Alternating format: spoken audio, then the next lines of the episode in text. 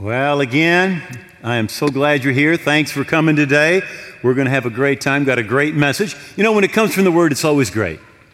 Now, some of you realize this is our, we're, we're entering our last week of our 21 days of prayer and fasting. Say, woo! Yeah. Hey, guess, get, get, so you know what happens this morning? Somebody brings me in a bag full of Killen's dark chocolate. And I knew that was the devil. No. So, so and we resist it. We'll pass that on to somebody, uh, some grandkids. They'll enjoy that. So, what last weekend we started a series of messages entitled Solomon Says from the book of Proverbs, chapter 22. And we'll be talking about that in just a moment. We're going to continue. But uh, I don't know if you've ever thought about this, but there are 31 chapters in Proverbs. And uh, Jeannie and I, for our, our entire married life, which is uh, 42 years, we have always done the, the proverb of the day. Whatever, if it's the first, like this morning, you know, the 21st proverb. In fact, we have to do the 20th and the 21st again this morning. Um, but just, it, it will impart so much wisdom into your life. We are talking with somebody in between service, and they says, you know, uh, since we started to do that, Proverbs has become our favorite book in the Bible. Now, our series is Solomon Says, and we actually have wrote a book entitled Solomon Says. I'm going to take those 30 things that Solomon talks about. They're all right here in a book, and we've got them in the back. And uh, autograph copies are back there. And um, for all the Dutch people, we have a great sale when you buy multiples. Now, now, I can say that because I'm Dutch. And listen, when you're Dutch, they will not let you out of the crib before you learn how to balance a checkbook. I mean, we're, we're, we're like, that, that's the way that, that, you know, so you Dutch people, you'll, you'll like that. Um, a friend of mine who is not Dutch came the other day and he said, uh, You know what the, the Dutch bird says? And I said, No. He says, Cheep, cheep, cheep, cheep. So there we go. That's as funny as it's going to get today. All right. Solomon says, Solomon was the wisest man except for Jesus, who ever lived. The Bible says Solomon surpassed all the kings of the earth in riches and wisdom. God said, I'm going to give you so much wisdom, there will never be anyone like you after you, nor has there been anyone like you before you. Solomon said, Wisdom is the principal thing. Therefore, get wisdom. And with all you're getting, get understanding. So in Proverbs 22, Solomon is going to try to help us in our life. He says, I'm going to give you some things that are going to help you be successful in your life and please God. It says, Proverbs 22, verse 20, Have I not written for you 30, 30 sayings for you, sayings of counsel and knowledge, to teach you to be honest, to speak the truth? So he's telling us here, I've got 30 things I want to impart to you. Now, this is from the wisest person that has ever lived.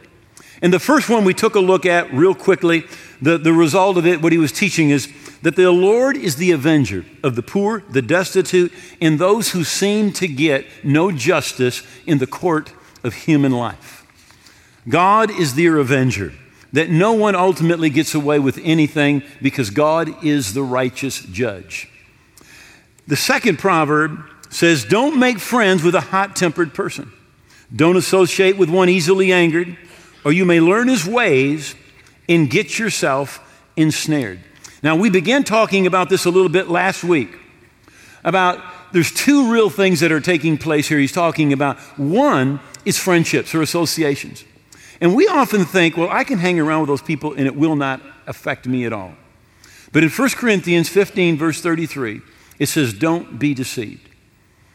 Now, there's just several places where the Bible tells us not to be deceived. And here's the interesting thing where the Bible tells us not to be deceived is where we are the most deceived. That's why it tells us not to be. It says, Don't be deceived. Bad company corrupts good morals. And I can't tell you how many people I have heard say this, well, that, that won't affect me. They won't, they won't affect me. Don't be deceived. He's talking about the people that are in your, your, your posse, your group, the people that you hang around with, they are going to have a tremendous effect on you. The Bible says Walk with wise men and you'll be wise, but a companion of fools will be destroyed. A paraphrase of that says it this way If you walk with wise men, you'll be wise, but the life of the fool will begin to unravel. Now, if your life is unraveling, it might be unraveling in your marriage, it might be unraveling in your finances, whatever the area is. If you will look at the people that are the closest to you, almost without exception, their life is unraveling in the same way, in the same place. Because the people that you associate with, they have a tremendous effect on you. Solomon says, You hang around with wise people, you're going to be wise. But if you hang around with foolish people, your life is going to begin to unravel. Now, the second thing here is talking about this anger, is that anger usually shows up in our life as a result of undealt with issues. We've got things in our past that we have not dealt with. Solomon in the book of Ecclesiastes, he, he says that anger rests in the bosom of the fool. In other words, somebody can have a smile on their face, but right underneath the surface, they're angry. They, they, they went to bed angry, they woke up angry. Some of them have done it for weeks, some of them for months, some of them for years, and some of it for decades. And it always goes back to unresolved conflict. There is somebody that you believe did you wrong, and you haven't forgiven that person, and that anger is there. It's on the inside of you, and it's, it's right underneath the surface, and it's just waiting to explode. Now, what it's talking about is how dangerous unforgiveness and unresolved conflict is. So in Ephesians 4, verse 26, it says, Be angry, but don't sin. Don't let the sun go down on your wrath, nor give place to the devil. Other translations say, Don't give Satan a foothold. So it's saying when we don't deal with conflict, when we let unforgiveness and resentment and bitterness in our heart, we give place to the devil. That's why Jesus told us and I think this is so interesting. In Mark 11, he said, Every time you pray, if you have anything against anyone, forgive him. I mean, this is something that comes up again and again and again. Almost every day of your life, you're going to have to forgive somebody. There's going to be something that's going to happen. You says, "Well, nothing's happened yet today." Yeah, but it's only noon. The sun's not going down yet. Something, something will probably happen. So Jesus said every time we pray, we need to check our heart. I think that's why, in fact, I'm sure that's why Dr. Cho, who pastors the largest church in the world in Seoul, Korea, almost a million members in his church, this is what he says. He says, I must pray four hour every day because I hate so many people. What's he saying? He says, I've got a lot of issues, a lot of things that have happened, and I just need to keep on forgiving and forgiving. Now, notice he says, Don't let the sun go down on your wrath. One of the best known stories in the entire Bible is in 1 Samuel 17, where David goes and kills Goliath. But most people don't know the next story, the next chapter. As they're coming back from the battle, the Bible says the women come out and they're dancing and they've got their tambourines and they're singing and they're going, Saul has slain his thousands. And I'm sure Saul's like, yes. And then the rest of the, the verse goes, but David his ten thousands. And boy, and when Saul heard that, he said, Whoa, they put me at a thousand and him at ten thousand. And he literally said in his heart, What more can he have but the kingdom? And verse 9 says, So Saul eyed David from that day forward. And it happened on the next day that a distressing spirit or an evil spirit from God came upon Saul. So one day, he has unresolved conflict. He gets mad at David and then doesn't deal with it. And the next day, the next day, there's an evil spirit that shows up.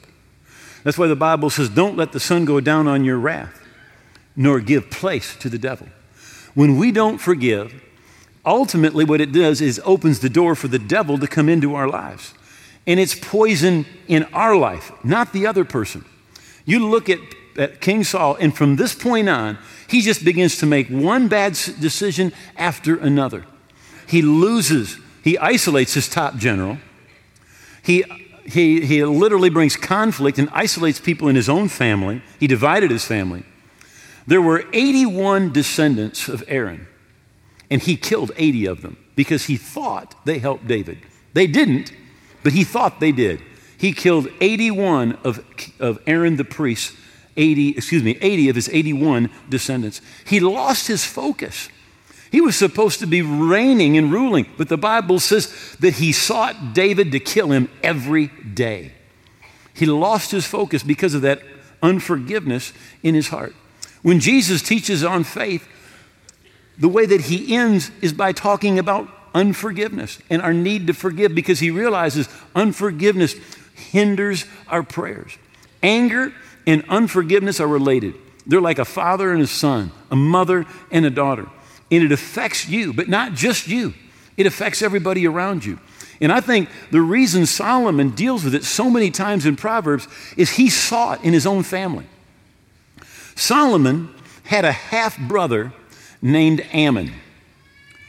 And Amnon fell in love with his half sister, Tamar. The Bible says she was just beautiful.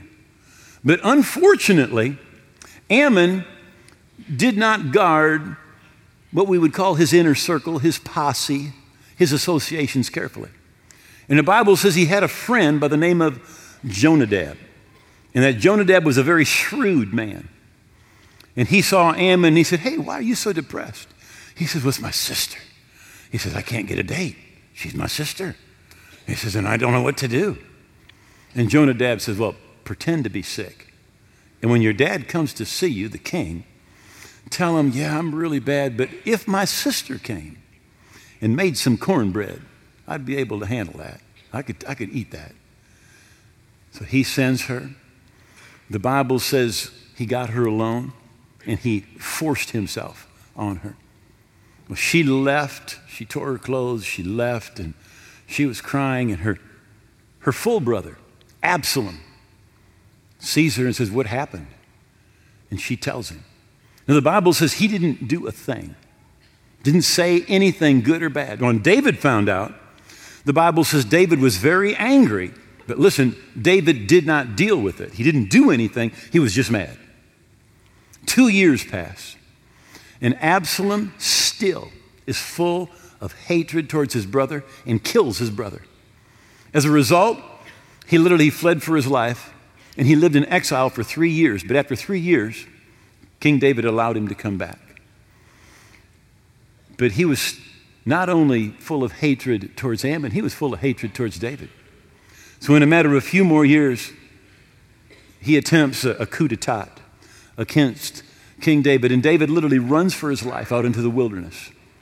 And then there's a battle between David's men and Absalom's men. Absalom is killed in the battle, along with 20,000 other men.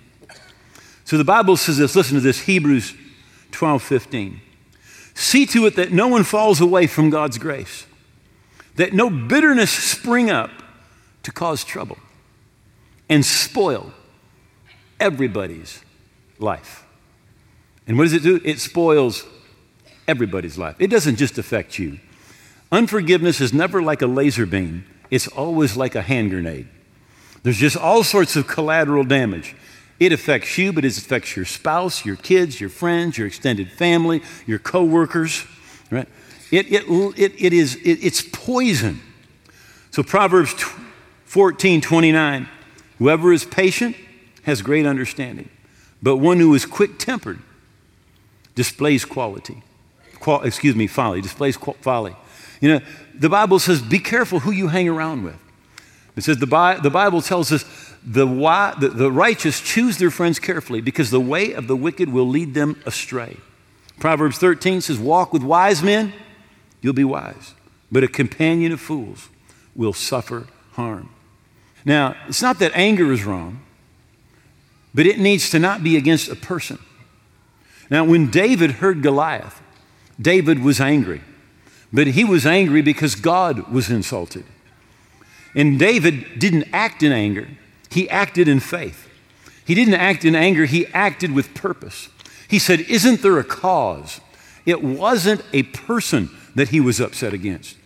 Now, in James chapter 1, in verse 20, I want you to listen to this because this has helped me tremendously. It says, Human anger does not achieve God's righteous purpose. Human anger does not achieve God's righteous purpose. So, this is what it's saying it's saying when you get angry, you are guaranteed to miss the will of God. You cannot get angry at somebody and get the will of God in that situation. Human anger does not achieve God's righteous purpose. So, I want to tell you a little story, true story. October the 2nd, 2006, was a typical fall day in Nickel Mines, Lancaster County, Pennsylvania, an Amish community. You know, you'd hear the clip clop of the horses taking their buggies down country roads. In that town, there was a man who was 32 years old, Charles Roberts IV. He drove a dairy truck for a living, had a wonderful wife named Amy, and three young children. And if you look, sit back and just looked at his life, you would have thought, this guy has got a great life.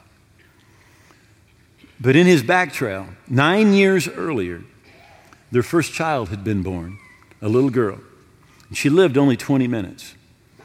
And what happened was Charles Roberts blamed God for that child's death.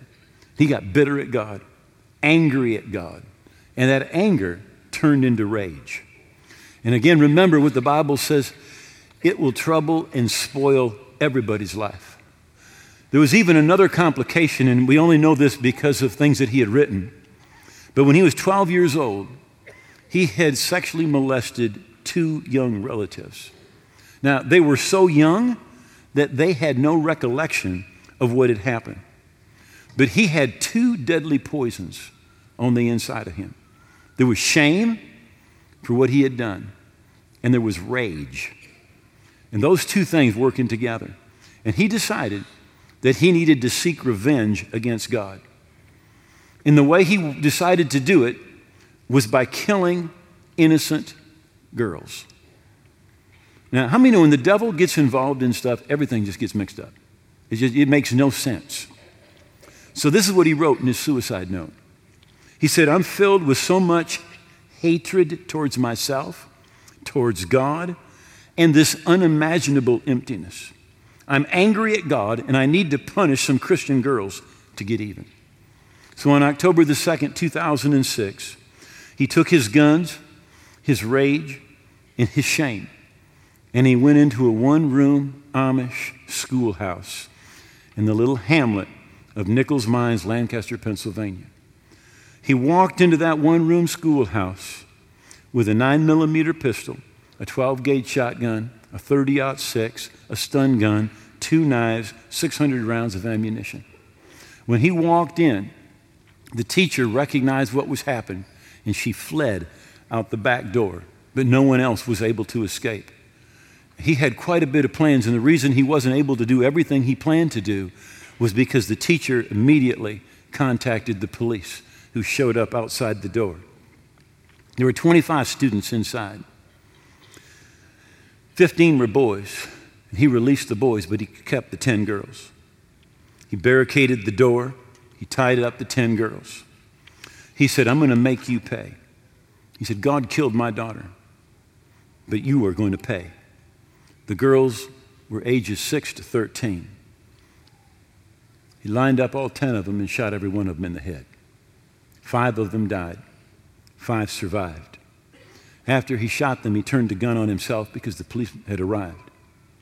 Amy, his wife, had no idea what was going on. In fact, she was in a woman, a mothers in touch meeting at the local Presbyterian church. And when she found out what happened, obviously she was devastated. She went to her house and she literally barricaded herself in the house, didn't know what to do. The evil that had just happened, it absolutely devastated her.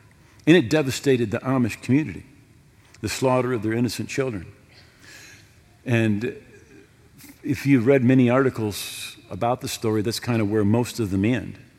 However, within a matter of just a few hours, a delegation of men from the Amish community went to Amy's house. They knocked on the door, and when she cracked it open, this is what they said to her. They said, We want you to know that we have already forgiven your husband. And we know that you have just suffered a tremendous loss, you and your children, that your life is absolutely, your world's turned upside down. And we want you to know that we have no ill feelings towards you. And we know that you're suffering and your children are suffering and that you've just suffered a great loss. We want you to know we're going to help you. We're going to be your neighbor.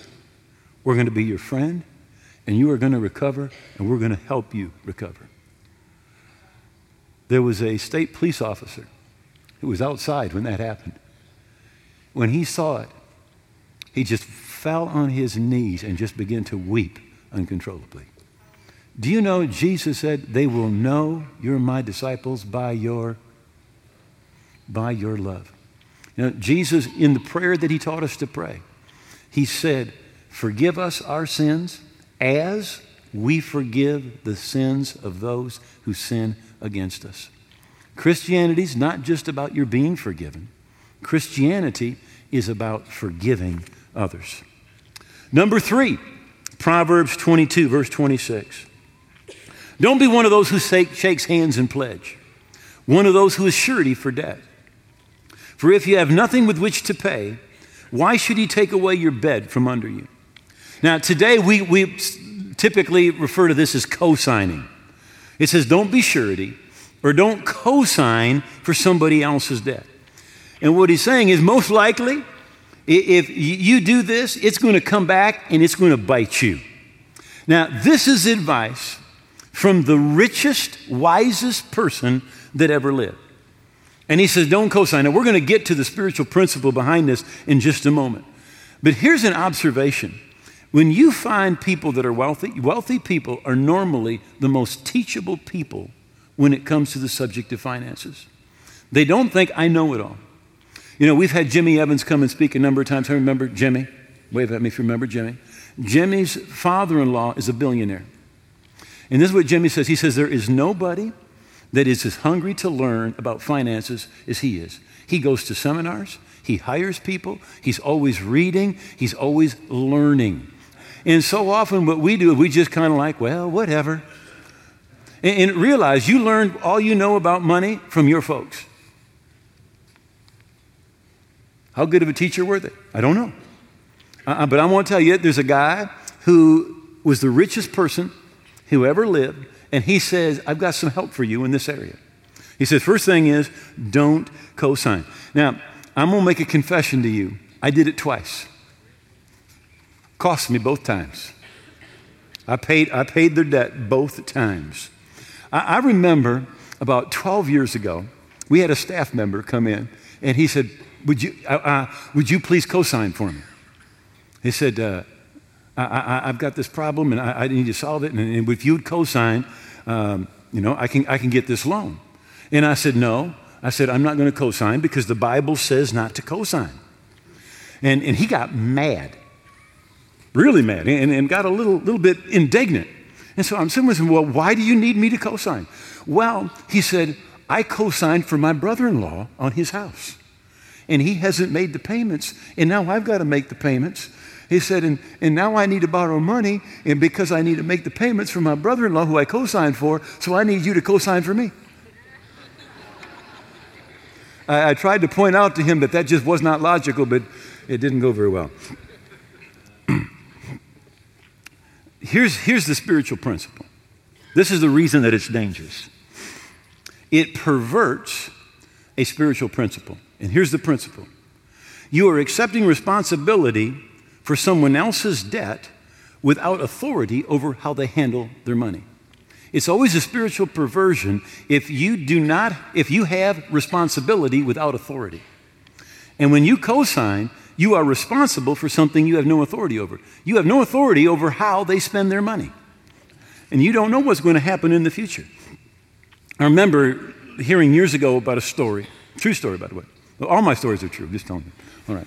So so there's, a, there's this evangelist, and, and he rents a hotel, gets a couple of other speakers to come, and they're putting on a crusade. Well, the crusade that was going to cost about $25,000. So the first night, he receives an offering to defer the costs of the crusade. And afterwards, a man came up and said, The Lord told me to tell you not to take any more offerings during the crusade and all the bills will be paid for. And so the evangelist very wisely said, Well, would you please sign here a statement that you will pay for anything that doesn't come in? And he said, No, no, I'm just telling you what God said. What he wanted was he wanted authority, but he didn't want any responsibility. And there should never be authority without responsibility. So the Bible says when it comes to co signing, you would, have you would have no authority, but you would have responsibility. Don't do it. Responsibility without authority is a perversion. And co- when you co sign, you accept responsibility for somebody else's debt without any ability to ensure that they're going to pay. No authority over how they spend their money or what they do with it. Now, the only exception when it comes to, to co signing is if you will joyfully, gladly pay 100% of that debt and not feel bad about it all. You can say, Oh, I'm going to give you all that money. Yes. Put a Joel Osteen smile on. Yes. go for it. All right, go for it. Uh, last one, number three Proverbs 22 and verse 28. Don't cheat your neighbor by moving the ancient boundary marks set up by previous generations. Now, obviously, he's saying don't take what doesn't belong to you. And, and there, it's not likely that anybody here is going to go home, grab a gun, and go to somebody's house and try to take something from them. Now, our cultural views and biblical views on stealing are a little bit different. You know, we think if you steal from somebody who doesn't really need it, somebody who doesn't know it, it's not as bad as stealing from someone who knows it. But the truth is, whether you steal $10 or a million dollars, your heart is in the same place. It's a heart issue, it's not an amount issue. It's not a repercussions issue or how much does it hurt that person. Do you realize this whole mess that we're in, we're in because Adam and Eve stole a piece of fruit. It was one piece of fruit. That got us in all of this trouble. It wasn't the size, it was the simple fact that they did it. In Ephesians 4, verse 28, it says, Let him that stole steal no longer, but rather let him labor, working with his hands what's good, that he may have something to give to him who's in need. You know, most of us, when we think about work, we just think about ourselves. But when God thinks about work, listen, He thinks first of all about your having something to give. Have something to give. Because what God's after is a heart. He wants us to have a heart to share, to love, to give, to lift. And so God doesn't look at it the same way that you and I look at it. That's why Jesus said it is more blessed to give than it is to receive. Once we embrace that it's more blessed to give than it is to receive, that we're going to take the first portion of everything that we receive and we're going to sow that thing, what it does is it does something down on the inside of you. What happens is the desire to take what doesn't belong to you vanishes. The, the, the jealousy over what somebody else has, it vanishes when you and I are living to be a blessing. And when we begin to live, to sow, to give, what there's a spiritual law that kicks in that says give and it will be given to you. Good measure pressed down, shaken together and running over. When l- living to give becomes a lifestyle, the temptation to take what isn't yours disappears. The temptation to be jealous, to be envious, to be covetous, it disappears. But when we don't, Solomon said it this way bread gained by deceit is sweet to a man, but afterwards his mouth will be filled with gravel. What it's saying is it's saying that you may enjoy it for a moment, but what really brings pleasure into your life, what brings purpose into your life, is not living to get, but living to give. Proverbs 11 the world of the generous gets larger and larger the world of the stingy gets smaller and smaller. And when we begin to give, it, it sets in motion a spiritual law of giving and then receiving. When Job The Bible says when he prayed for his friends, God turned his captivity. When we live to bless others, when we live to give, the blessing of God literally just begins to fall on our lives. Would you please bow your heads for just a moment? Now, if you're here today, I want you to listen. Nobody moving unless it's absolutely necessary. And you know you're right with God. You know you're forgiven. You know you're on your way to heaven. Would you lift your hand? You're right with God. On your way to heaven. Now, if you're here and you didn't lift your hand, thank you for being honest. But if you're here and you say, I'm not right with God, but I want to get right, I want to be right with God, I want to be forgiven, I want to live that abundant life that Jesus came for me to live, And I want you to listen carefully. First of all, it's not perfect people that go to heaven. The Bible says it's forgiven people. See, we, sometimes we think we've been disqualified. Everyone's welcome. Everyone gets in the same way. Everyone can meet the requirements. Jesus said, I'm the way, the truth, and the life, and no one comes to the Father except through me. All of your efforts or my efforts could never make us right with God. There's just one way, and that's Jesus. And He said, You must be born again. You need to give Him all of your heart, all of your life. You need to decide you're going to live for Him. When you do that, He'll forgive you. He'll make you a part of the kingdom of God on your way to heaven. You'll begin to take a step into that abundant life that He came for you to live. Now, if you're not right with God, I want you to get ready. I'm going to count to three. When I say three, if you say, I want to get right with God, lift that hand. Now, you're not lifting it to me, you're lifting it to God. And the first thing that you're saying to God as you lift that hand, you're saying, I know I'm a sinner. I need a Savior. I'm coming to Jesus to be saved and to be forgiven. One. As you lift that hand, you're saying, Today, I'm giving Jesus all of my heart and all of my life. I'm holding nothing back. Now get ready.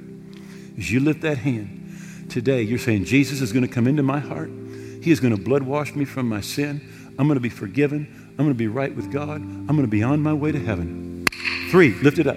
Lift it up. Pray, pray with me. I see that hand and that hand and that hand and that hand and that hand and that hand and that hand. Are there others? Over here to my left, thank you. God bless you. Up in the balcony, thank you. God bless you. God bless you. God bless you. God bless you. Anyone else? Lift it high. Thank you in the back here. God bless you. Thank you, sir. God bless. Way in the back. Thank you. All right. Would everyone please stand? But nobody moving. Now, if you lifted your hand, would you please look right at me? Would you move to the aisle that's nearest you, wherever that is? Now, bring the person you came with, bring your coat, bring whatever you need, but make your way right down here. God is going to meet us right here. We're going to say amen in a moment. When we say amen, your past, it's going to be gone. You're going to be right with God. You're going to be on your way to heaven. This is your day. If you're in the balcony, please make your way down. We're going to wait for you as you make your way down here. Jesus said, Confess me before men. I will confess you before my Father who's in heaven. And I tell you, we are rejoicing with you today as you're making a decision to pass from darkness to light, from the power of the devil to God. This is the most amazing thing that can ever happen in any life. Futures, destinies are changing as we make decisions to receive what Jesus has done for us. They coming from the balcony? Still coming. All right. Well, come right up here. Come here. Come here. Romans 10, verse 13. Right? This is what it says. I want you to listen. It says, Whosoever, so that means you, and you, and you, and you, and you, and you, and you, and you. This is going to work. All right? Whosoever will call on the name of the Lord. Now, we're going to call on his name the way the Bible shows us to. And this is God's promise to you will be saved. You pray this from your heart. And when we say amen, you are going to be forgiven. You're going to be right with God. All the way from the balcony, thank you. Thank you for making it down. All right. Would you please take one hand, everybody? Take one hand, put it over your heart. Lift your other hand towards heaven where our help comes from. And I want everyone, make these words your own. Say this out loud. Say, Oh God, I believe Jesus died on the cross. I believe his blood paid for my sins. I believe he rose again. I give him all of my heart and all of my life. I'm not going to live for myself any longer. I'm going to live for my King. I'm going to live for Jesus. I thank you. You've heard my prayer. That I'm forgiven. My past is gone. I'm now a part of your family, a part of your kingdom, today and forever. In Jesus' name, amen.